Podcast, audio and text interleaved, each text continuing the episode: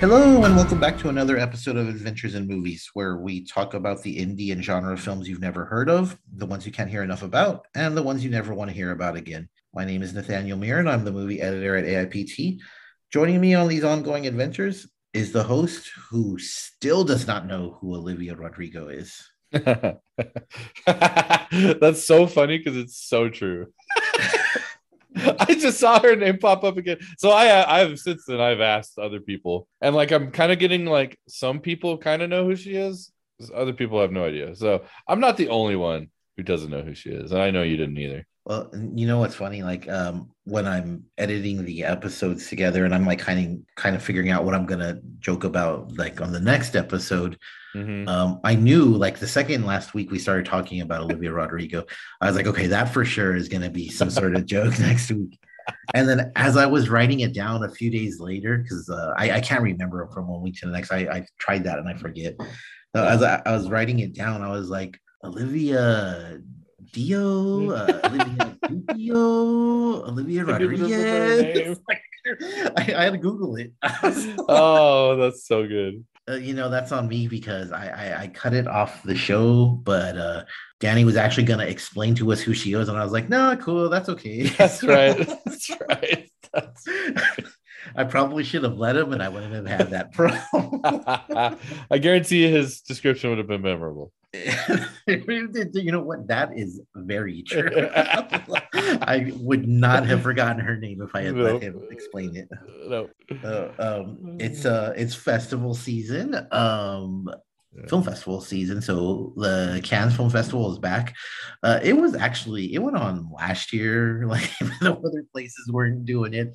Um, the year before, I think they canceled it pretty quickly. Um, uh, the Cannes Film Festival is that's the big. I, I guess that's the big. That's the fabulous one, right? Yeah. When I think of Cannes, I think of like yeah, it's it's like the real uh, snazzy, fancy pants one. I think of like people dressed in tuxedos, yeah, and, like, glamorous tuxedos, dresses, champagne, plunging necklines. Yeah, the, the French Riviera. French uh, Riviera, yes, exactly. Uh, very, very. Um, I imagine even for press, the dress code is very strict. Yes, but, yes. But Wes uh, Anderson always looking impeccable. This is true. I prefer his brother Paul. Paul um, I, I'm gonna go on record and say it right now. I don't think this is this is not a hot take. Licorice Pizza is way better than the French Dispatch. Like, oh, comparison. Have you seen Licorice Pizza yet? I haven't. You know, I, I watched the trailer for it the other day, and I'm I'm actually pretty intrigued. It actually looks pretty great. Well, and you're a fan of his movies anyways, aren't you? I, yeah, I am. I am. Yeah. I don't know why it, I didn't think I wouldn't like it. I hate the name. Though. I was going to say, because the name. Like, yeah. So if, if you like him, and you'll, you'll definitely like this movie. And even if you've never seen a movie from him, it's definitely worth seeing. It's one of those movies where people had, like, people get kind of really uptight over a really stupid aspect of it, like, basically, a fifteen-year-old boy has a crush on a twenty-seven-year-old woman, and people were like, certain people were aghast at this. So I watched the movie, and you know that part didn't bother me at all. I will say that um, I thought that Nightmare Alley was better, and Coda I thought was better. Licorice Pizza has a very, very uncool ending, I thought, but which oh, the really? Oscars actually ruined. They, I mean, oh, they really. They straight up put it on there. Like, no there was way. no context to it. But if you, like, when I was watching, I was like, I didn't watch it. I was watching, I was like, why the hell would they do that? Like, I mean, they, they didn't, they played the audio, but still, uh, you know, like, it kind of was, it's like maybe the most important part of the movie. So it's wow. kind of a, a very weird thing to do. But um, great movie, lovely movie. Like, and he's a great director. It's a great story, well acted. I wasn't really cool with the ending, but I wasn't like disgusted or anything. I was just like, eh, that was kind of a weird way to go with it. Okay. Uh, but uh, anyhow, so Cannes like seems yeah. very, even though Sundance is the like super artsy festival, Cannes always seems really fancy schmancy to me. Yeah. Like really, really weird to me that after many, many years, Top Gun Maverick is making its world premiere, and it's at Cannes. That is so weird. That is so weird.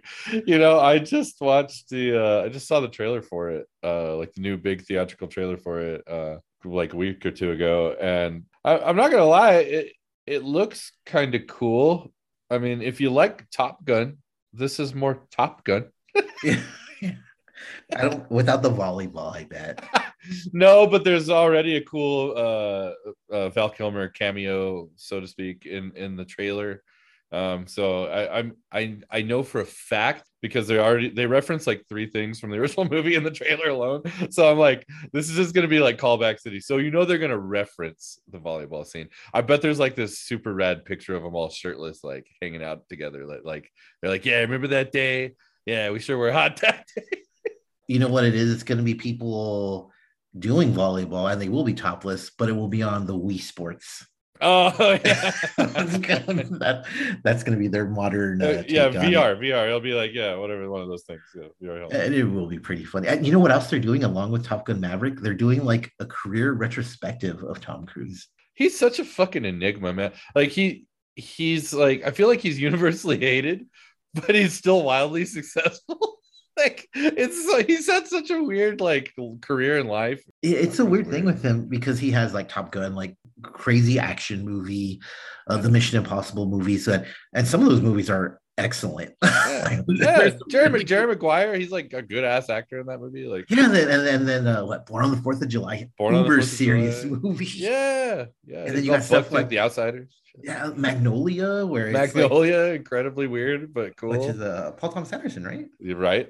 Yeah, so kind of going back to that, but yeah, Magnolia, where he plays this crazy womanizer, motivational speaker type thing. Like, yeah, I mean, and he's like, he's gone through, like, he can also like take a crack at himself and make fun of himself a little bit, like, try, like, to, it's a Tropic Thunder or whatever. He's like this really bizarre character in prosthetics. Like, he's such an interesting, weird dude. And the Scientology, you know, I mean, that's the whole thing that kind of, you know, it's the turd in the punch bowl with him. But as a career goes, very few actors have had the career that he's had. Yeah, because like even because everyone seems to have their peaks and valleys in regards yeah. to the box office.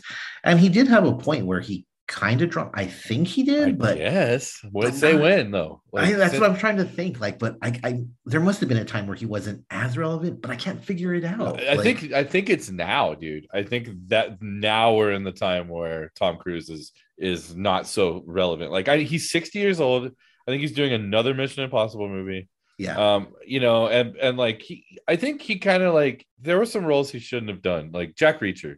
Like Reacher, he shouldn't have played that role. Like that was Like, that, people made so much fun of him. Yeah, well, it's kind of hilarious that he was chosen to, but like, you know, name power or whatever. But um, yeah, you know, so yeah, I think we're kind of living in the now with him being kind of, but like, if you see the trailer for Top Gun, the fucking guy doesn't look like he's aged a day. No, he's looked the same for the past like twenty years at least. Yeah, because he did age from like yeah. Cocktail to. Sure. But but since I would say probably the first Mission Impossible movie, and that yeah. was way back when. That was like twenty-five years ago. Which is incredible, which is the craziest yeah. thing. Um, I would I think, and I don't know, but I would say that his box office low, and even then these are, I think these did very well, are like Magnolia and Vanilla Sky. Like yeah, but like people then. fucking love those movies. Yeah. They have they have cult followings. Like I don't personally like Vanilla Sky. I know a lot of people who do. I, I don't like that movie very much. Yeah, I, that maybe so because he, he did. He kind of started doing like really weird shit. Like I really wish Eyes Wide Shut would have been like a better movie because that was like I think him trying to be like, hey, I'm gonna be avant-garde. I want to be in a David Lynch movie next kind of shit.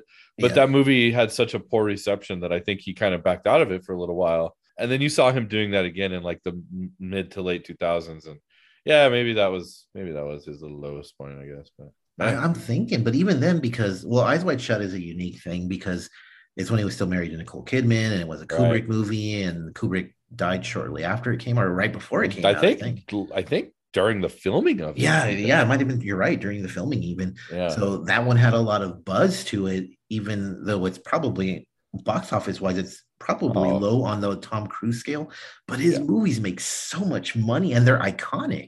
Oh yeah, I mean, to this day, I think you you know, like you'll talk to a lot of like you know ladies of a certain age, and they're gonna tell you that Tom Cruise was like the biggest hunk. You know, he he just had like this super draw. You know, and I, I feel like it's weird because you got people have to know what a fucking crazy Scientologist weirdo he is, but like that seems to have no effect on this box office thing, unless there's just way more Scientologists than I realize. And then we realize. Yeah. and he's responsible for like like before there was Top Gun um, and the Mission Impossible movies for the younger age. Oh. I mean, the Risky Business scene where the Dude. Old Time Rock and Roll was parodied yeah. so much. Oh yeah, I mean, if if I really think of like the actors I remember growing up, I mean, it's like Michael J. Fox and Tom Cruise. Like those are the guys I remember being in stuff in the eighties. It was weird because like he, it almost like he he took like he was being typecast kind of. I, it's kind of incredible because some guys just kind of lean into it. You know, it's Val Kilmer kind of did the same thing. He kind of worked against typecast for a while, and it worked to to to great effect. You know, he did some really great stuff in that.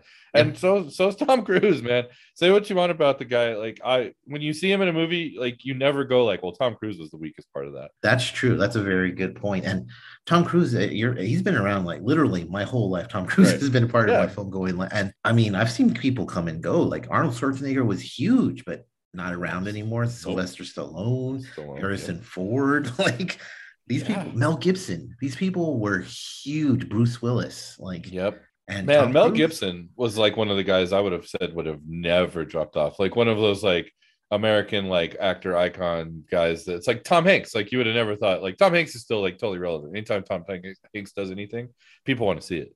That's the same way with old Tommies. And so like you can probably not can't even name five actors or actresses that have had that kind of staying power. I mean, no, he's like when people talk about putting like, you know, a Mount Rushmore of whatever flips the quarterbacks or actors or whatever. Oh, yeah. He deserves to be on it. Like he might not have the most Oscar nominations or critically acclaimed films, but just for staying power and making money, which is the most important thing in Hollywood. Oh. He has to be on that mountain. I will know by the end of this podcast what his like what his gross box office total is. Could you? And it's going to be all of Eastern Europe. It's, it's going to be a ridiculous number. Um, and here's the funniest thing. Oh, we spent a good amount of time beating on about Tom Cruise. Neither of us are the large, biggest Tom Cruise fan. We just no. have seen so many of his movies and, and fun ones and good ones. Yeah, absolutely. Absolutely. So, okay. I got it right here. So he is responsible for roughly four billion dollars worth of box office total. That is crazy. He's like by himself. He's like what, a few Avengers movies? Yeah. That is thirty, so... thirty-nine leading role credits and and, and just the three point four billion just by that. Man, and, and the low point of his career, I, I would say if you can maybe Cocktail, but you still got Kokomo out of that. Yeah. I don't oh know. Yeah, that's right. I mean, and then he was, that's when he was being serious with like Rain Man, but that's an Academy Award nominated film. So, yep. And that was parodied as recently as The Hangover one or two, I think. Like, definitely, definitely. definitely. Like, it's nuts. And here's the really funny thing going on at Cannes. Yeah, we're, we're going on and about Tom Cruise, but then yeah. there's going to be a David Lynch movie. And oh, I love David Lynch. Uh, yeah, yeah. Park Chan-wook's going to be there. Oldboy is my absolute favorite movie. Yeah. Yeah. And then Cronenberg, and we both love body horror. Yeah, which no, is, I, he's gone away from that from quite a while. But I mean, but still, still Cronenberg, and you're gonna we're gonna pay attention to it. Yeah, I'm more excited about this David Lynch thing. When was the last time he did anything? Was it Inland Empire? Inland Empire, yeah, which was, was man a decade ago at least. Yeah, very very long time ago.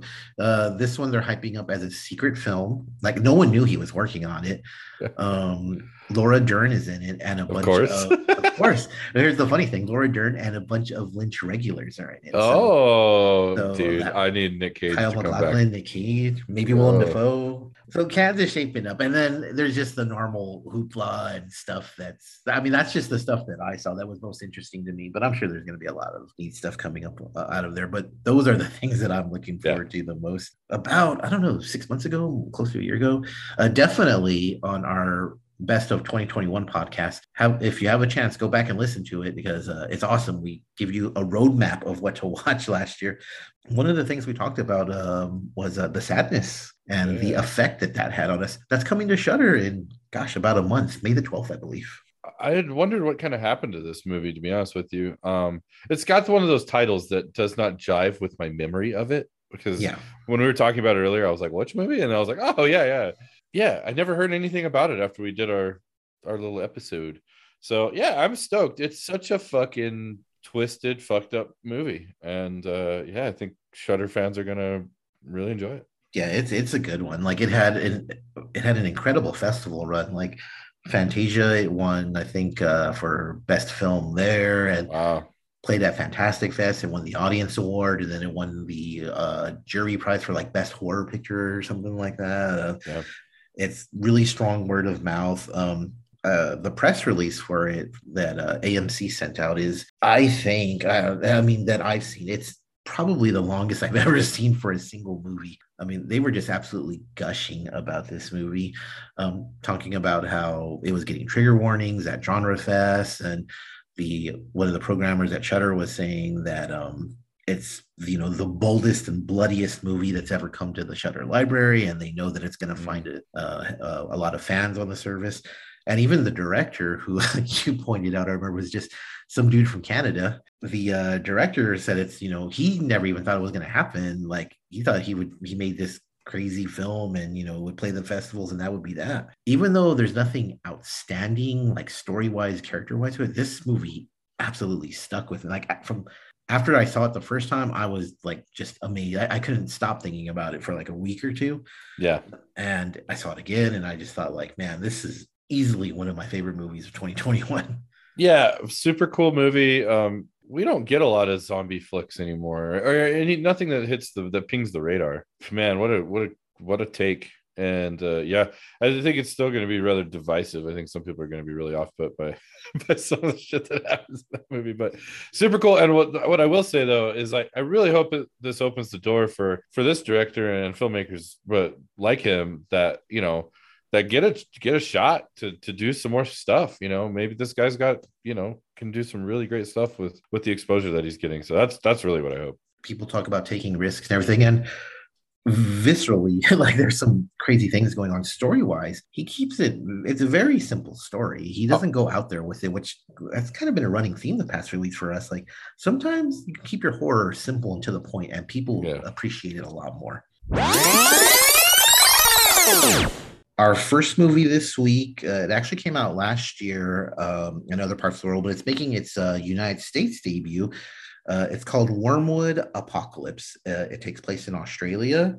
It's zombie infested, and it's about a soldier who's been capturing um, civilians and turning them over to the military in order to, he thinks, find a cure. Uh, turns out that the military is up to things that are a little more sadistic than what he initially thought. oh, um, Wormwood Apocalypse, and I I am so sorry. I didn't realize this was a sequel. Is that right? Like I was watching it, and like I, I, like as we we're watching it, there's a part where um, oh, it's the twin brother thing. And a oh. spoil, spoiler alert, like we won't ruin anybody's enjoyment of it. You can watch this. You can go and stream it right now, but uh, we won't ruin your enjoyment of it. But we'll talk about some things about it. But he mentions like, hey, didn't we kill you before? He's like, that was my twin brother. That was my twin brother. It's actually kind of coming back to me. I think I've seen, is the other one just called Wormwood? It, it's called Wormwood, like Road to Vengeance or something like that. Okay. Okay. Because yeah, that seems like something I actually did watch now. And you mentioned that. Huh. Wow. It actually has a very interesting story uh, about how it was. So the, uh, the movie was written and directed by a pair of brothers, I believe. And um, uh, yes. they were working just, you know, regular nine to five jobs, and they were making the original Wormwood movie during the weekends. It took them a while, but they eventually got done. It got out there. It ended up getting pirated a lot, but that led to word of mouth. It premiered at Fantastic Fest, and uh, they were able to get a sequel out of it a few years later. Okay, well, good for them. Shit, they yeah, did it the old-fashioned way. That's a very grassroots thing. But yes. uh, Wormwood Apocalypse. This movie, it, it's a zombie movie, and I'm, I'm not the biggest fan of zombie movies. After talking about how much I love the sadness, um, so this movie, you know, it had a weird tone to it. Like it took me a while to. And now that I'm thinking about it, I'm not still sure. Is it supposed to be like a comedy horror? Ah, uh, that's a great question. You know what? It so I don't know.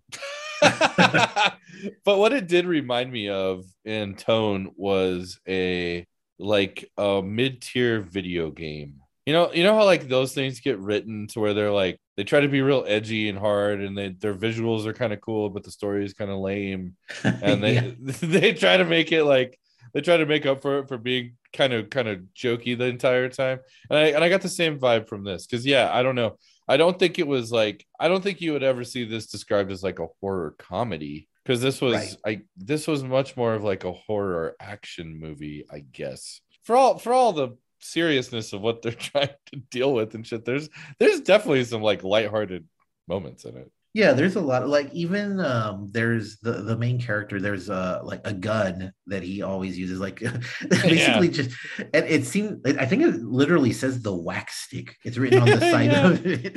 And uh at first I was like, wow, that's a pretty amazing little tool that he's invented.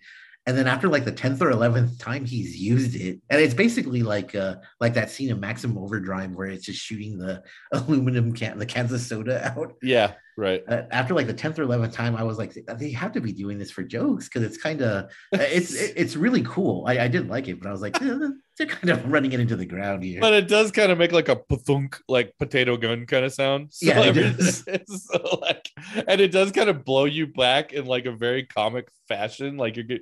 I mean, it, that was, I yeah, they had to have been doing that for, for comic effect, because it was kind of stupid. And uh, you bring up a really good point about the, like, not marketing it as a comedy horror, because everything I've seen about it, not comedy horror, one thing I see constantly, though, is gory. And it kind of goes to what you were describing, like, you know, edgy video game, no, no mm-hmm. development to the story. Like, this movie, like, it goes all in on the gore. Yeah, no, and I thought that the, uh, I thought the gore was, like, pretty cool, like, in that kind of like video gamey kind of color palette and setting, and and like kind of over the top. Every every character in this movie is over the top. Yep. Yeah, like bigger than shit. And even like the guards, like who are going to be dead in thirty seconds, have like some quip that they shouldn't have normally. Yeah, upset. Flipping people off. Yeah, being an asshole in general. So it like it played up into like being like the gore, while the gore was like, had this been like a more seriously toned thing, the gore would have been more effective.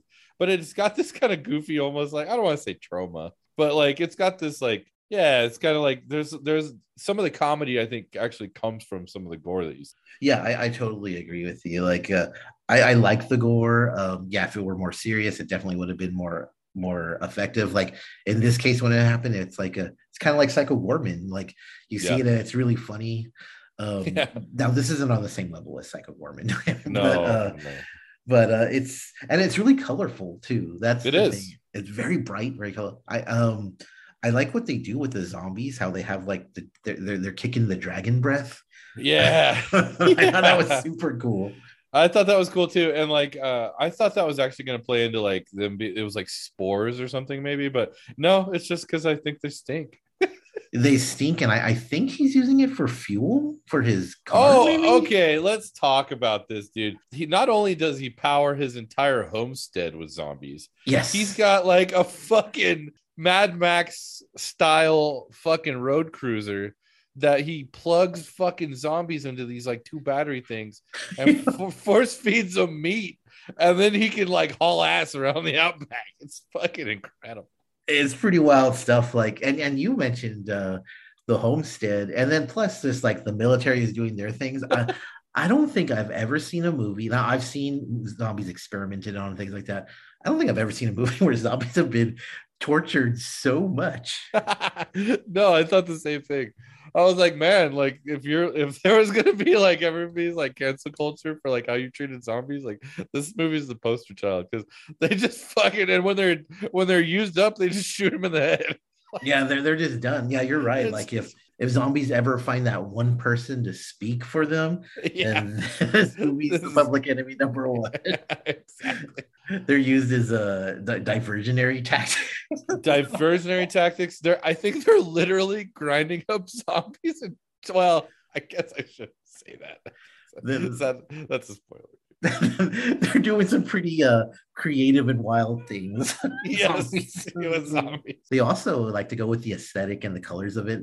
Uh, yeah. They had some. Uh, they had some really cool armor in this movie. Also. Oh yeah, I'm so glad you said that. Uh, super cool. Um also reminded me of like video game shit, so it's like you like each guy had their like their sinister fucking post-apocalyptic look. Like the first time they have that uh he and uh oh what's her name, the the sister uh, uh the Mac Grace? Maxie uh oh uh, yeah Max Maxie, Maxie and right? I forgot the other the, yeah I can't remember the other one, but like he he has his first like throwdown with uh with one of the two.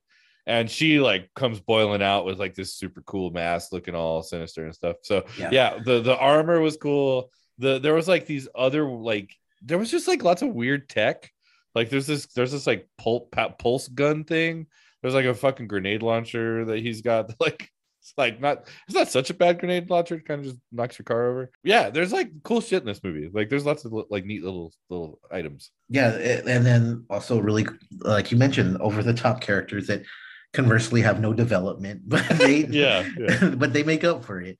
Um, cool names like uh, one of the military, the scientist, I believe his name is just the Surgeon General. Yes, the Surgeon General, which is really really awesome. Like I, I let's not forget Keith Headboom.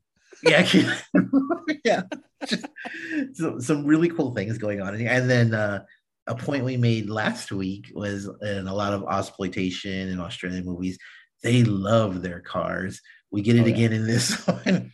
Yeah, I, I I love it when like there's like obviously like this Aussie thing, and they just like yeah, you know what, we're gonna just throw a dash of Mad Max in here because like I'm I'm never really gonna be disappointed in that. And there's there's definitely a touch of that in this. Uh, again, like the cars look cool. They're powered by zombies somehow. It's it's it's really cool because you went and, and we're both kind of like yeah somehow the zombies make it work. Yeah. Uh, this movie it it's to the point. It doesn't beat around the bush in regards to to story. It's just no. it gets you from point A to point Z as in zombie, and like that's it. it. It's straight to the point. And uh, I re- this kind of movie when it's this over the top, this much gore, I really like that they didn't bother with any like deeper layers.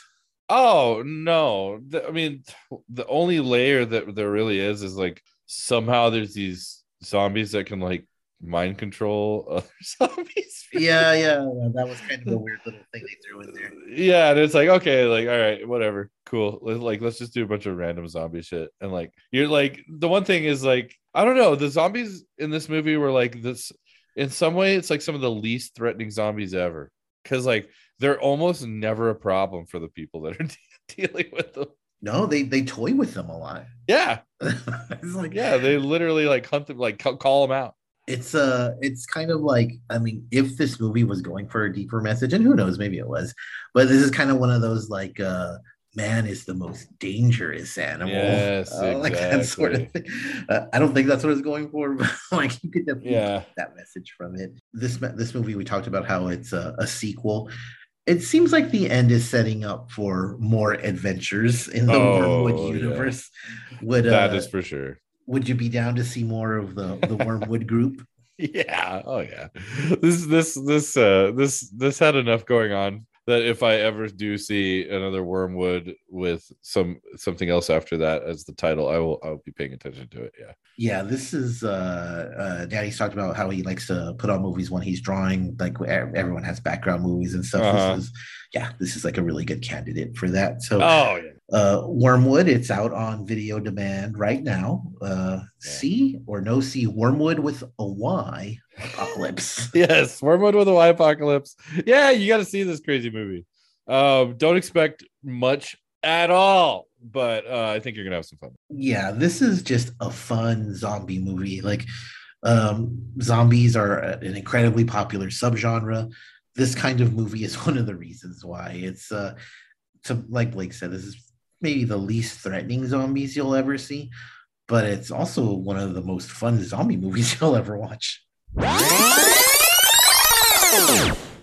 The Cellar just made its premiere on Shudder and in theaters. It made its world premiere at South by Southwest over the spring. We have an interview with week this week with stars uh, Elisha Cuthbert, Cuthbert and Ewan Mackin, and also with the director and writer Brendan Muldowney. Uh, we talk about haunted house stories, being more atmospheric over gory, and some awesome marketing ideas. So um, my first question is for Brendan. Uh, what was your inspiration for The Cellar? The inspiration came from a short film I made years ago, uh, two thousand four I made it. Um, and the inspiration for that short film was watching Robert Wise's The Haunting one night, and it just created this need in me to try and make a short film that was all atmosphere, no gore. So a horror film that was just dealing with atmosphere. And I suppose, you know, I've always loved uh, seventies and eighties horror films as well, so they probably came into it. But there was also a comic strip in a in a comic I used to read years ago. It was written by some of the uh, two Judge Dredd writers um, from two thousand A D. It was called The thirteenth Floor, and it was a sort of a, a, an elevator in a in a tower block that um, would it, they didn't create the thirteenth floor out of susp- a superstition. But when this lift didn't like somebody, it was a sort of like a, a H A L lift from um, two thousand one. Um, when it didn't like someone, it would take them to this sort of thirteenth floor that was a sort of surreal place, in, in as if it was outside of this world. So I suppose that was really where um, the inspiration came from. And I also, what my, if you see any of my previous films, they're pretty hardcore sort of films. And I wanted to make a film that was a bit of fun, you know. I wanted my daughter to be able to see it. I wanted to make, for once, a film that was, yeah, I mean, look, the thing about the atmosphere and the fun, they sort of go hand in hand. You know, you can, you don't have to upset people, basically, is what I was what I was trying to do this time. And, uh, well, that leads to my question for uh, Elisha and Owen. Um, what drew you to the movie? Yeah, I... Uh... There was a lot of stuff. I, I mean, one, just to be able to go off and, and shoot a movie during the height of the pandemic was uh, sort of surreal and amazing and special. And uh, there was not a lot, a whole lot of people being able to do that. So that was remarkable. But I thought the film was uh, interesting in the perspective, especially for the female character, because with Kira, I felt one connected to the idea of protecting her child and going to, you know, sort of the ends of the earth to to find her. And being a mother myself, I felt like I knew that fear and wanted to draw on that sort of at this point in my career. So I thought that was really great. And I, I, I was fascinated by the sort of the cleverness in the writing in, in the genre. And so Um, yeah, I was, I just, I really enjoyed the film when I read it. And then I had wonderful conversations with Brendan and his sort of, um, backstory on the film and how it sort of came about from the short. And yeah, was just really intrigued and wanted to work with Owen. So there was, there was a lot of levels, there were a lot of reasons and a lot of things that drew me to the, to the project. Yeah. I mean, I, I, I was the same as, as Alicia was saying. It, it was one of those things that when I read the script, I, I'd wanted to work with Brendan anyway for, for, for quite a while, but then I read the script and I thought the complexities to it, but also it, it's such a sort of a, a strong driving narrative. But the, the, you know, as we were discussing earlier, the kind of, the, the all the characters felt very grounded and very real and had like their own stories to them. And and I thought that the relationship between between the, the two of us w- was a really interesting to, element to work on, especially, you know, you know, from a purely a character standpoint, be uh, playing a father who then kind of is powerless and actually um, can't do anything. And, and I really liked, I really liked the fact that it, that Brian actually isn't really able to do anything, and, and it becomes all about all about um, what, what what Alicia has to go through in terms of she ends up being sort of the, the one who's able to solve everything. And, and I liked, I liked that that sense of sort of that inability to. to actually understand what's going on and actually do anything from like from a male perspective, I think was actually is really interesting to to to lean into, and emotion, emotionally especially. And um and yeah, I really wanted to explore the the, the, the that relationship, and, and I just thought that the the kind of the script that Brendan had, had created was felt atmospheric on the page, and and I sort of knew what he could do as a filmmaker when he does. So I was really excited to kind of uh, to kind of be a part of that, to be honest. And uh, you two actually have great chemistry in the movie. Um, Thank you. Like uh, you've said, it's all atmospheric. There's really no gore or jump scares or anything like that. Um, lots of tension. You guys got it over very well. Did that chemistry come naturally, or is it something you had to work at? It's uh, we had to work in it a lot. I mean, uh, you, uh, she's difficult to lead. we got we got really lucky though, because you know, having to sort of be in this bubble during COVID and having to hunker down for two weeks prior uh, in quarantine, um, I think that lended itself to some of the stuff that you see on screen. I think it, I think it definitely helped. It didn't hinder it, in any it's way. It's something we don't get to do a lot, whereby we actually got yeah. to get to know each other and talk about the, the kind of characters on a deeper level. Like you don't ever get two weeks because no. we had to because of the, the COVID quarantine. You never get that time to really work on your kind of personal relations and character relations, and that's a really important part of it. Is kind of you know, No, and it was sort of, yeah, in a way, life imitating the art, because yeah. it was us actually on the property where you, you know, you see the house. We were, what, one hundred feet from from the home um, yeah. that we were filming at. So those two weeks of sort of discovering the property and and uh, getting to know one another and and really just being isolated there uh, was exactly like, you know, our experience moving into this this colossal home with this cellar, you know? Yeah, yeah. And uh, going back to the atmospheric um, feel for the movie, and this is for Brendan, um, you explained why you wanted to do like no jump scares and you wanted to be fun. Um, how important for you was it to get that feeling across? You know, uh, I, you know, there is some jump scares in there, and there is something in there that I call the slowest jump scare of all time, um, which is when the kid is in the cellar and something is very slowly appearing in the shadows behind him. Right. Um, But, uh, you know, I have to say that now this is in completely separate to character, story, anything.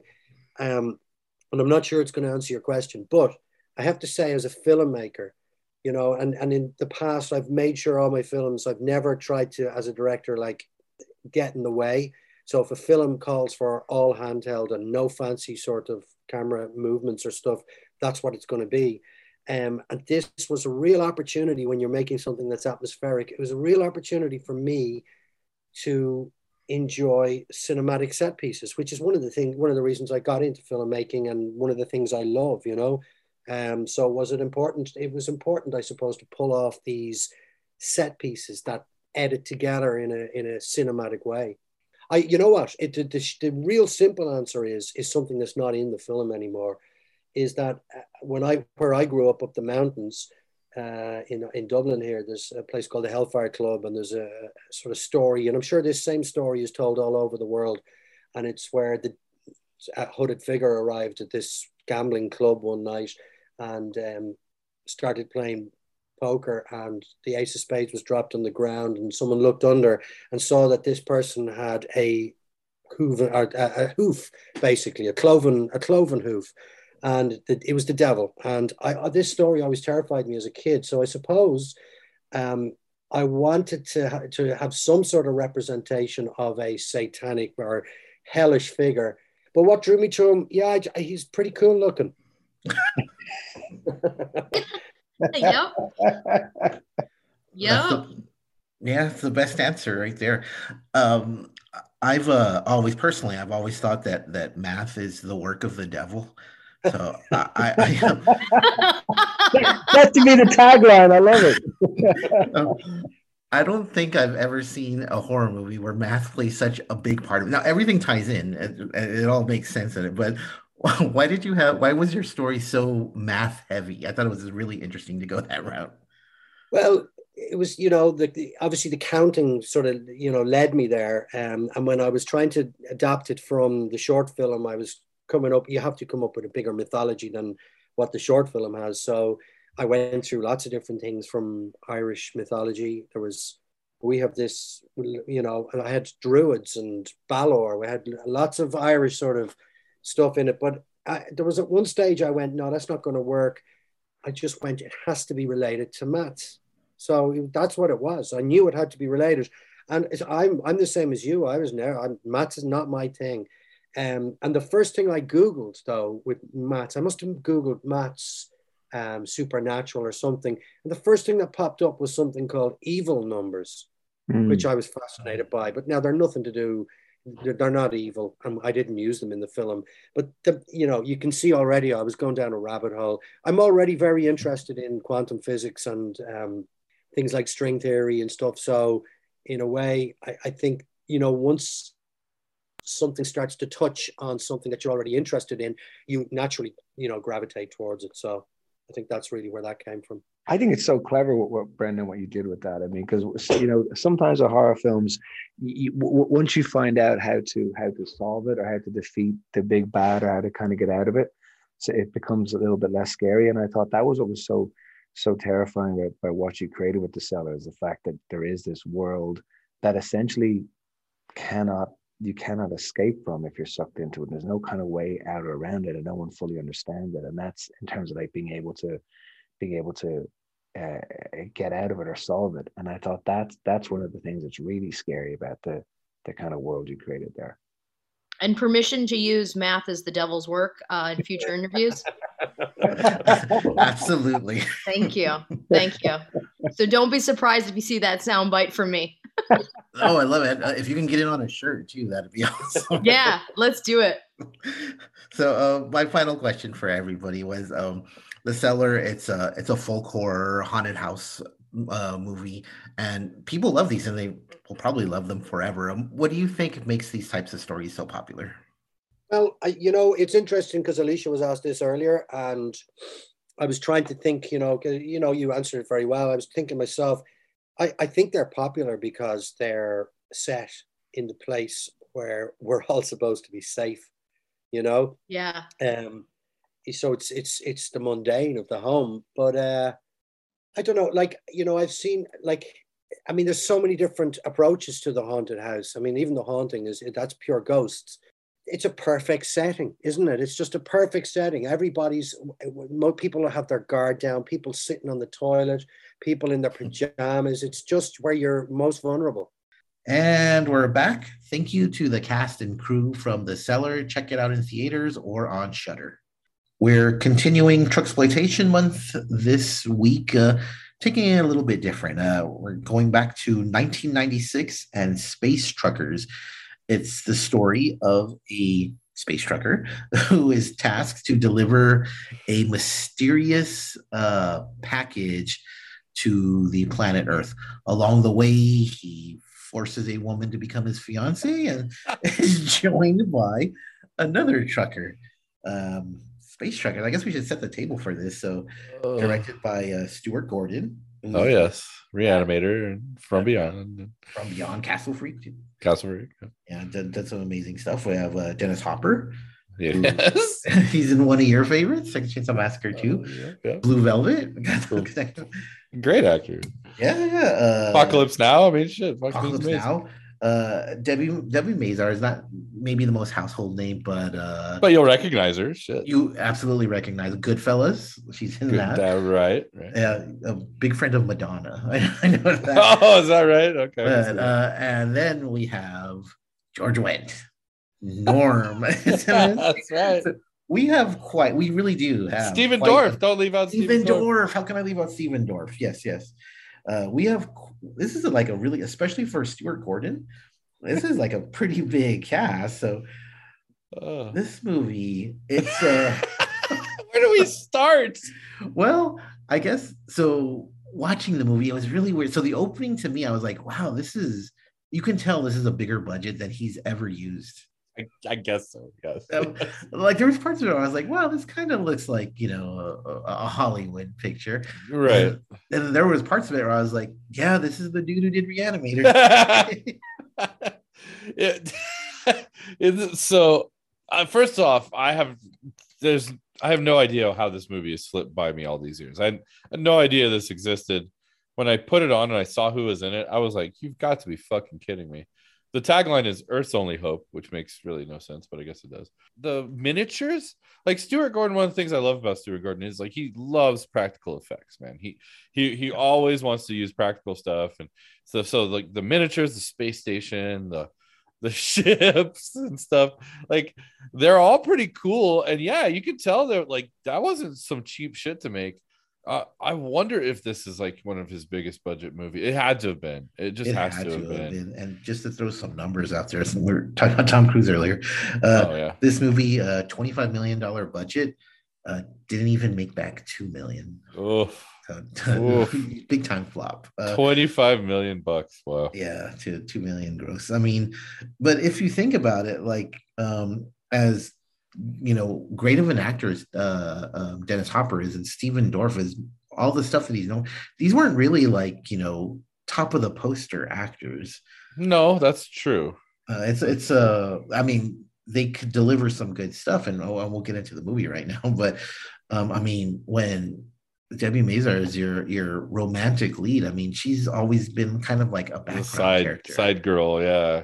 Yeah, well, and like, but I mean, to Dennis Hopper to me is, I mean, Dennis Hopper's an icon, iconic guy, you know, easy, I mean, easy, easy writer. writer yeah. yeah, exactly. Um, but yeah, th- this movie, it feels, it feels real second rate like brand X, like there's like, oh, you want craft singles or do you want like single cheese singles? You want craft with a C, yeah, and yeah. two F's, yeah, yes, crafty. Ooh, crafty. Right. Yeah, yeah. That, this is the crafty cheese of of of sci-fi space trucking movies. Although, of uh, kind of a cool idea, I've always like uh one of my favorite gold games back in the day is called Freelancer, where you're, you're literally just kind of space trucking around delivering stuff and smuggling cargo like Han Solo and stuff. So like I like the idea, I like the premise, but um and then we get Charles Dance, right? Charles Dance is in this as like a yeah. a uh cyborg fucking sex fiend. Yeah, uh, having some Reanimator stuff going through. Like, very much so. I was yeah. wondering if you, yeah, if you, yeah, you were gonna say anything. Yep, that's what I thought it was. Totally, yeah. Pulsing with green fluid. Yes. Yeah, it was, that was a really cool little throwback. Um, I think the thing with this movie, and the concept is great, really cool effects. Um, then there's some good moments in it, but um, I mean, it's the direct comparison to Spaceballs. Oh. Yeah, I guess so. Anyway, yeah. Um, the uh, um, but I mean, we'll kind of this will kind of keep it on its own, because the thing is, it's nothing like if you were to say like, yeah, it's this sci-fi comedy where a dude drives like basically a rig in space, and he has this oddball character, and this woman he loves doesn't really like him. Then you're like, oh, Spaceballs. Well, like, well, you know what I would say? Like, it actually, it if you put if you told me, hey, Space Truckers is in the same universe as Bab- of uh, as uh, Fifth Element, I would have totally get. I would say, oh, okay, oh, that, yeah, that's a that, much better parallel. Yeah, yeah, I think it's like lives in that universe, because it's like this, like there's taxi cabs and trucker trucks like in space. Yeah, that's you know, actually yeah, yeah. So it's got that kind of vibe, and so if if, if that was kind of your thing, if Fifth Element was kind of like your your thing, then I, I actually think there's some kind of yeah allure to this. It's also re- kind of reminded me of like the scenes in space from M S T three K, like when they're on the ship. It absolutely does. And uh, you just mentioned video games. You know, I got yeah. um, some Mass Effect vibes from it, because okay. the so this is from ninety-six, so we're just gonna talk about it. Yeah, right yeah. So um, the the shipment turns out to be these like death killer robots. robots. Yeah. yeah, killer robots. They kind of look like the Geth from Mass Effect. Oh, um, okay. They, they looked almost exactly like them, and then the uh, armor that they're wearing, like the, the soldiers are wearing, they're very much like N seven armor almost. Like it's the red and the black. Oh yeah. So um, I mean that's the. I'm not gonna go wild like Danny does on the video game comparisons, but like I, I was like, oh yes, oh Mass Effect, and then but like that was the extent of it. I was like, oh yeah, they're Shepard and uh, like yeah. No. But, yeah, uh, you, you know, Stuart Gordon's typically got a pretty good eye for the spe- for like the, the costuming and special effects, and like I, I actually thought some of the visuals in this in this was was pretty cool, especially for ninety-six. I mean, this movie, it feels as old as it is yeah. in its in its looks, but it, it does look cool. I, I will say, like I thought the uh, like how they get Debbie Mazar in a like like bra top and underwear for the entire rest of the movie. Really hilarious. And but like how uncomfortable did everybody look in their their costumes? Yeah, like like, like at first it's kind of like, okay, they're pushing the romantic uh, tension. Yeah, like like I understood where it was going, and it's very typical for that that era. Sure. Um, but then it just kind of like, well, like you said, it's the rest of the movie basically. Yeah. So it was kind of like, man, that's. I don't know, that's, like, okay, Stuart. Yeah, it's like, man, like, well, we know you know you're, you you had a decapitated head eat out Barbara Crampton at one point, but this is, this is your P G thirteen version of that. But right. the the uh, and Barbara Crampton's in this too. She is. Yes. Yeah, I'm doing an awesome New York accent. Oh God, I love Barbara Crampton. She's awesome. Um, The uh and this movie, it does have the trucker music. Yes, it does. you know, trucker lingo, trucker lingos, and you know it's really cool because like the only thing I didn't like about the, but I don't like this in any movie. But it's like uh Space Truckers is cool, but like they're like, what are you, a space lawyer? Uh, let me get my let me get my space dinner. Yeah. So I'm gonna go give this space and drink the space soda right now. It's like, yeah, totally. I hate that. It was fucking super stupid. And like, let's be real. You you mentioned it at the top of the fucking review here, but like, the whole point of this movie is Debbie Mazar is trying to get to Earth to see her mother, and Dennis Hopper has blackmailed her. Or not blackmail, but he's he's extorting he's, her for marriage. He's coerced her into it. Yes. It's he's holding her hostage, essentially. Yeah, but like, there's that one scene with Debbie where she's like, "Oh, but he's he's such a sweet guy. I'm trying to keep my end of the bargain." It's hilarious, and it's even funny. Like, um, and especially nowadays, like people like people who are younger and see, they would absolutely rip this apart. But like, oh yeah. He, Dennis Hopper's character, uh, John Canyon, I think his name is. John Canyon. Which is an amazing name. He he lets her know that, you know what, your obligation, I'm I'm releasing you. It's all good. Do what you want to do. And, and to that, he means marry Stephen Dorff. Yeah. Yeah. But then he does say, hey, as soon as you get to Earth, you better marry this girl. You know, like people would like if this was like uh, cast nowadays with I don't know Tom Cruise and I don't know, Jennifer Lawrence and somebody else, people would tear this movie to shreds. Oh my god! Just yeah. that this would be the subject of Last Night Tonight and all kinds of articles on Polygon. We'd be, we'd be so upset by this, especially when uh, Dennis Hopper at the very end. Uh, falls in love with Barbara Crampton, who's oh, yeah. been uh, who got really sick and was frozen, so right. she's eternally young and beautiful. He doesn't like her as a person because he's only seen her picture. It's yeah, strange. Right. But then, like, she wakes up and or like they go into the room and she's like, "Well, who's this hunk?" Yeah, exactly. And it's Dennis Hopper, who doesn't look like Easy Rider Dennis Hopper. When I guess that's when he was at his. Uh, His his peak in regards to comeliness. Yeah, exactly. It wasn't all that great back then. Yeah, exactly. No, you might be better off with the guy with the pussy wagon car and the, that's been having sex with you in your coma. Or exactly. The uh, you you mentioned the the space pirates. Um, mm. I thought that that, that scene it, it's a bulk of the movie. It's like it's basically all of the movie. Oh right? Yeah, it's basically. All. But um, I thought that the captain was the best character, and I thought he was great. Oh, he was super cool. Way the fuck over the top. Um, yep. Way fucking over the top. And like his whole like, he's got this like um, kind of like Nazi fucking S S vibe to his whole like appeal. And first of all, come on, bro. If you're gonna fucking build an entire army of killer robots, like, can you program them into them that they won't ever just kill you? Yeah, it's like this is set sometime in the, I would say, twenty-second or twenty-third century. It's right. Like, haven't you ever seen RoboCop? Yeah. you can't, they can't turn on you. you. They can't program them to turn on you and you specifically. But no, he, he walks into the president of the world and is like, hey, uh, here's this remote control. They'll kill everybody but you. If you got this remote control. And then the fucking president immediately uses on him and turns him into a fucking freak space pirate. It's great. And it's funny too because the president, like, he doesn't just turn on him immediately. It's kind of, I mean, it doesn't take, you know, ten minutes, but it's like a no. There can't be any loose ends. Yeah, you're right. And when I loose ends, I mean you. Yeah, I get it. And yeah. You know what that means, right? Uh, I think so. Yeah, yeah. I'm gonna have to kill you now, right? Like, he, he, he all but literally says it. Yeah, no, it's a kind of a fucking hilarious scene.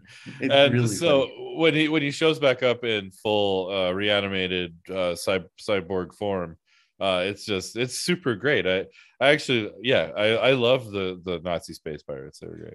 I thought it was cool, like the. Uh, Like that's the first thing that I thought. Like he had this Nazi thing going, that chomping on a cigar. Yep. Had the leather jacket, the S S hat. Like he's mm. he's a very imposing character. Walks with a limp. Like mm. and yeah, then he peg starts, leg. Yeah, peg leg. And then he starts to um, undress because he's a he's basically gonna rape Debbie Mazar. And... well, she offers it up. She's like literally like, hey, I'm gonna I will have sex with you if you just let me get to Earth or whatever. He's like, oh wow. Yeah, sex, yeah. You say? Like, yeah, I guess that's uh I don't know how you can't a peg below rape, maybe kind of. Uh, yeah. yeah. It's a very heavily coerced uh sexual. He, uh, he, Weinstein, he Weinsteins her. Very much so.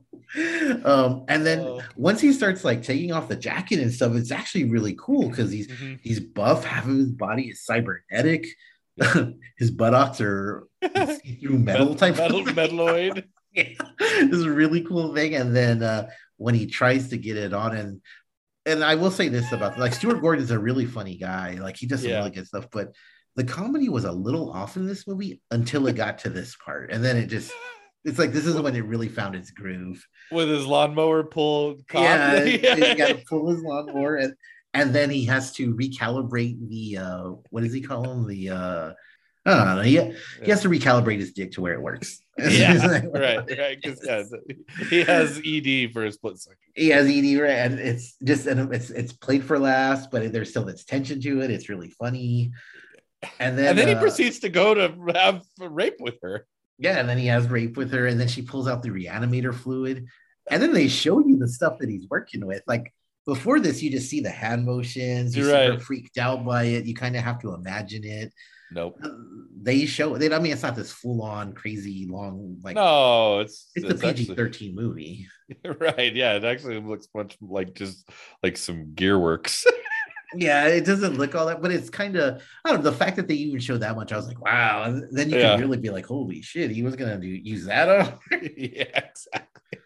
Before that, though, I was kind of like, eh, like it, it just really wasn't working with me. Like, I was like, is this supposed to be funny? Like, because, oh, I, t- yeah, I don't know. Dennis Hopper, it, it, it seemed like weird casting. Dude, it, weird, weird, weird humor, weird dialogue. And like t- to say Dennis Hopper is like was the wrong choice for this role is like such an understatement. Like I love Dennis Hopper, yeah. but like he is so weird and awkward, and his lines are delivered so strangely.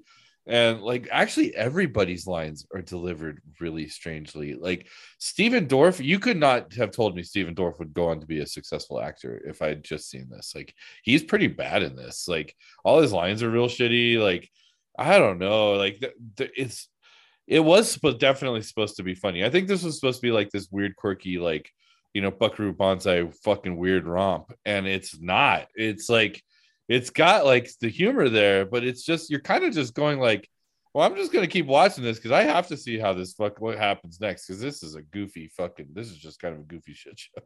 Yeah. It's the kind of, well, and Dennis Hopper, it's really funny because uh, like, his action scenes are so lazy. I, I don't, and I don't oh, know if yeah. he was being lazy or if he was kind of going, but like his first big thing is he punches a dude in the face, but yeah. it's just like a, a short punch to the face. Like that's it. Yeah. But uh, you know, it's like whatever. And then later in the movie, when like all, all, all hell's breaking loose, this guy charges at him, and he kind of just sidesteps him.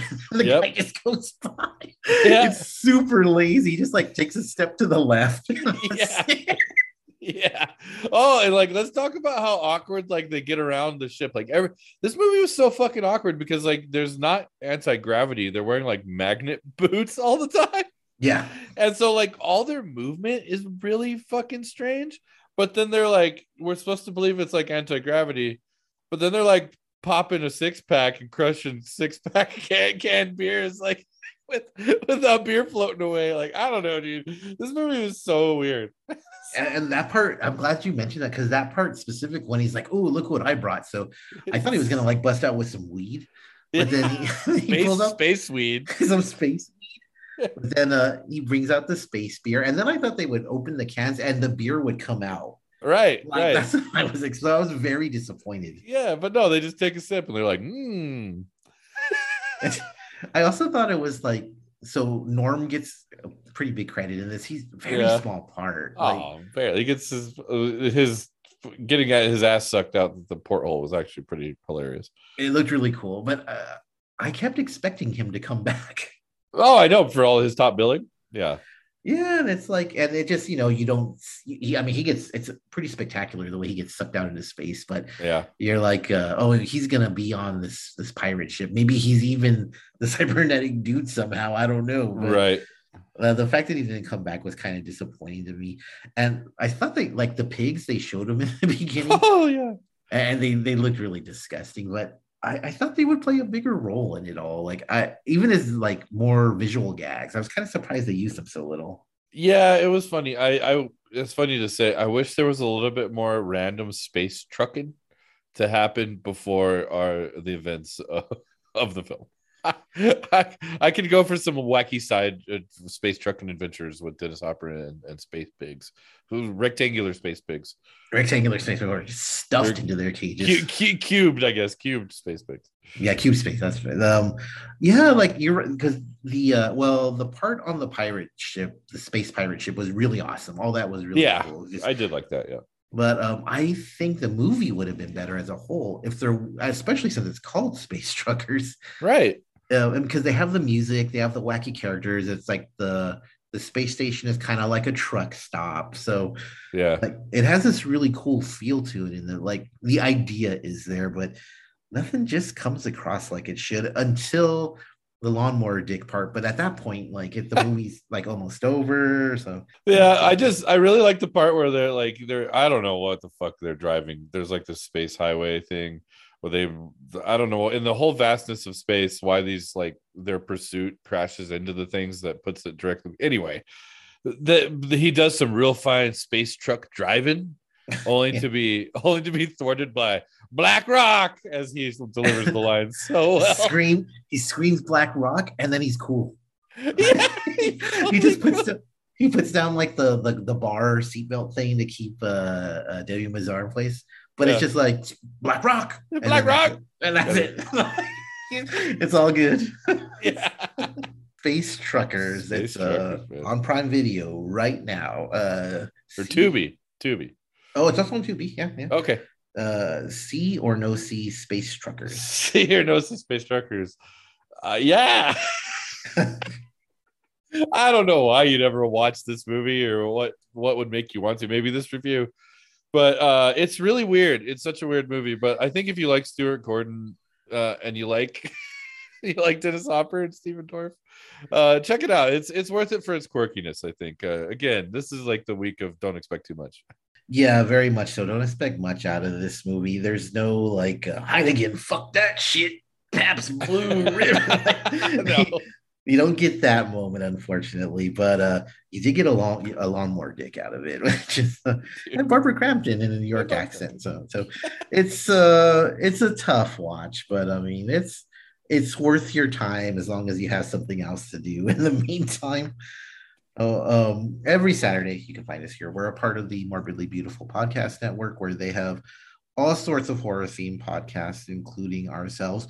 You can drop us a line. Maybe you have some space trucking stories, or you can tell us some Australian zombie movie stories. Uh, we have an open review policy. Anything you want to let us know, please drop us a line. Drop us a line. You can do that over on the Twitters and the Adventure, or was it Adventures in Movies? No, was it, was it Adventures? What's her Twitter? Uh, Adventures in Mo one. Adventures in Mo one. We put that on the screen. Yeah. Uh, and Instagram. At Adventures in Movies, you can find Nathaniel. We call him Patrick. He's on Instagram at Nathan Portes. You can find Danny on Twitter and Instagram at default underscore player. That dude's out there hucking art all over the city of El Paso. You can find him and buy some stuff from him. He would greatly appreciate it. Uh, you can find me, Blake, on Twitter at Four-Eyed Horror if you ever want to get in touch with me. And next week, boy, weird week. Uh, we're going to be doing some European, Eastern European animation, and also some Nazi Mexico trucking. Tune in, tune in for that. If you don't want to watch that, there's something. Listen to that. There's something wrong with you. And we still have a giveaway going on. Uh, Dan, Blake's talked about Danny's art. He's going to have an original piece of horror art that he's going to be giving away. Blake's also going to be throwing in a shirt from his brewery. Um, I will announce some of the stuff that I'll be adding to that horror box, but what we're giving away in the time being is uh, the movie's called Clean. It stars Academy Award winner Adrien Brody. It's an action thriller about a guy who was in the underground, criminal underground, decides to get out of it, and you know how that turns out. So drop us a line on Twitter or Instagram, uh, Morbidly Beautiful, and you're automatically entered into the giveaway. You can find us on Apple Podcasts. You can go to Spotify. You can go to Amazon Music. Wherever they keep fine podcasts, you will find us there. Or you could just go to Morbidly Beautiful. Wherever you listen to us, make sure to give us a rating or just tell a friend to listen. And that's our cue. We will talk to you next week. Adios. Let's keep on trucking one more week.